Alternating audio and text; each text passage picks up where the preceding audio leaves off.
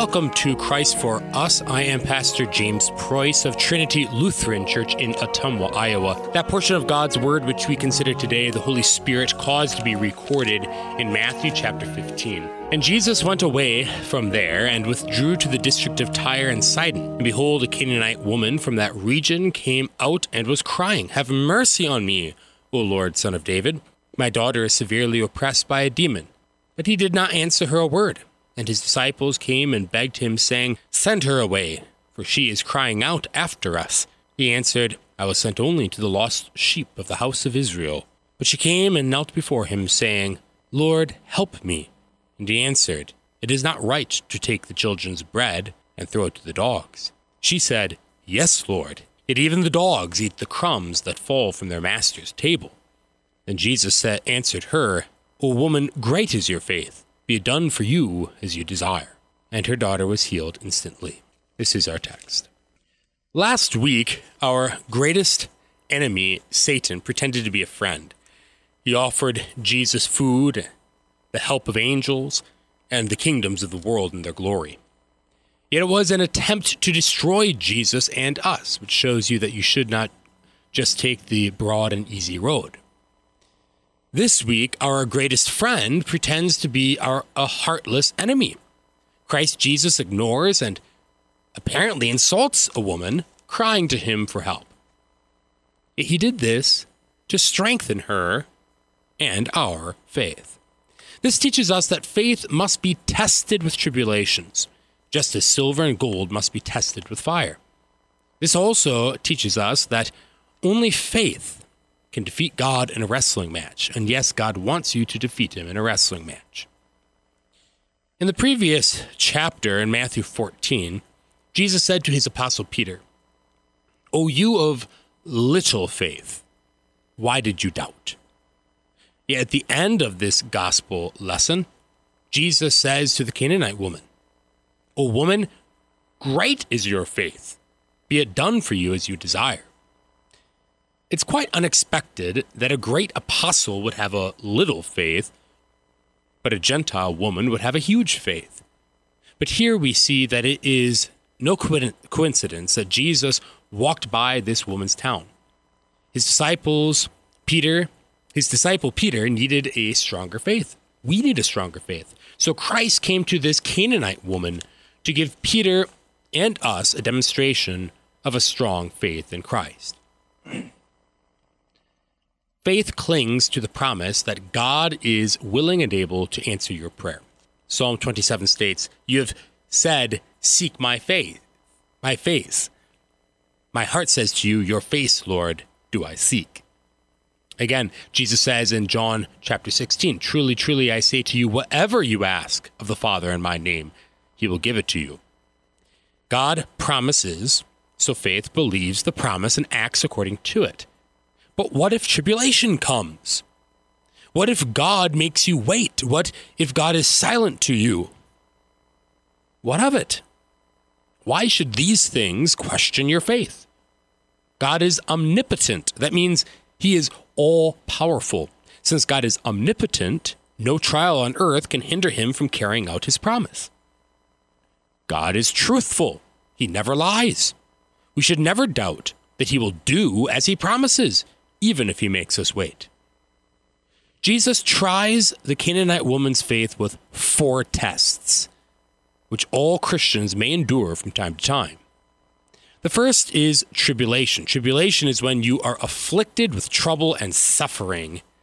The Canaanite woman was afflicted because her daughter was severely oppressed by a demon. We don't know how this particular demon oppressed her, but from what we know of other demon possessions, it could have made her mute and deaf, given her seizures, fits of rage, or even attempted to kill her.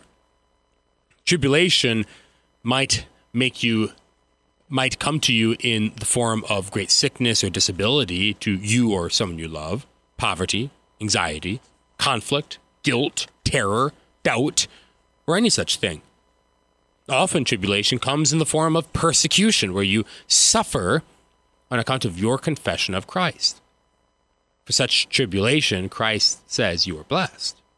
Yet it is good for Peter to see this woman in great tribulation so that he could grow from one with little faith to have a great faith like her.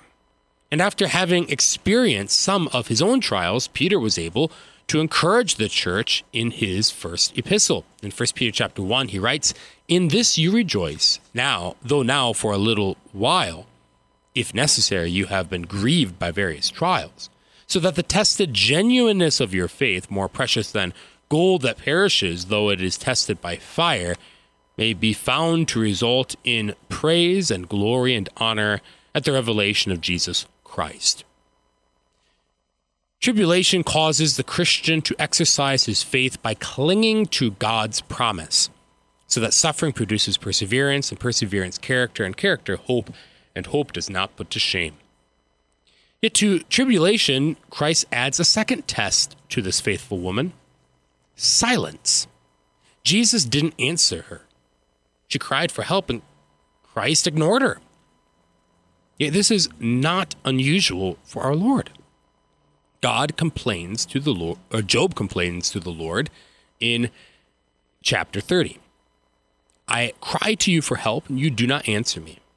I stand, and you only look at me. And the Psalms are filled with complaints of God's silence. How long, O Lord, will you forget me forever? How long will you hide your face from me? O my God, I cry by day, but you do not answer, and by night, but I find no rest. O God, do not keep silent. Do not hide your do not hold your peace or be still, O God. And surely Peter prayed some of these psalms as he waited in prison for the Lord to rescue him. Silence can be worse than the tribulation. Silence gives ammunition to your enemies, whether they be human or spirits, to taunt you and say, Where is your God? Doubt wields God's silence at your faith to knock it down, yet faith cries, According to your steadfast love, remember me, for the sake of your goodness, O Lord. God is not a liar.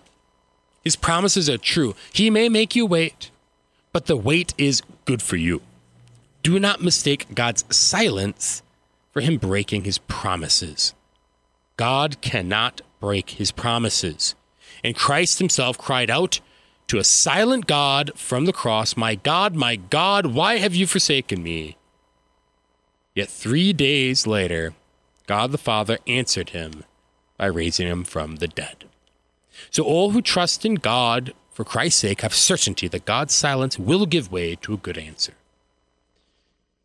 Next, Jesus questions whether the promise to save is for this Gentile woman. She's a Canaanite, not a child of Israel. Jesus was sent only to the lost sheep of the house of Israel. His disciples want him to simply send her away so she'll stop bothering them, but Jesus answers them that he was sent only to Israel's lost sheep. Yet Christ, who nearly two millennia earlier strove with Jacob so that he could earn the title Israel, mean, which means one who strides with God, strides with this woman so that she can prove herself a daughter of Israel, not by blood, but through faith.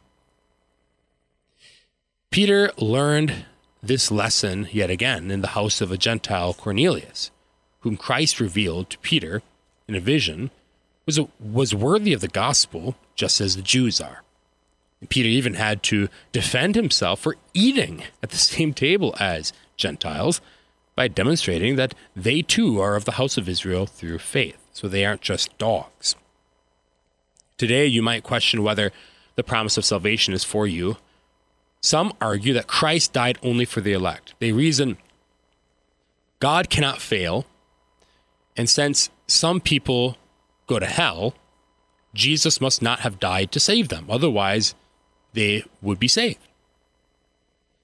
But you must look at yourself, but you shouldn't, if you do that, if you uh, reason that way, then you then have to look at yourself to see whether you're chosen by God because you don't know whether God, Jesus died for you.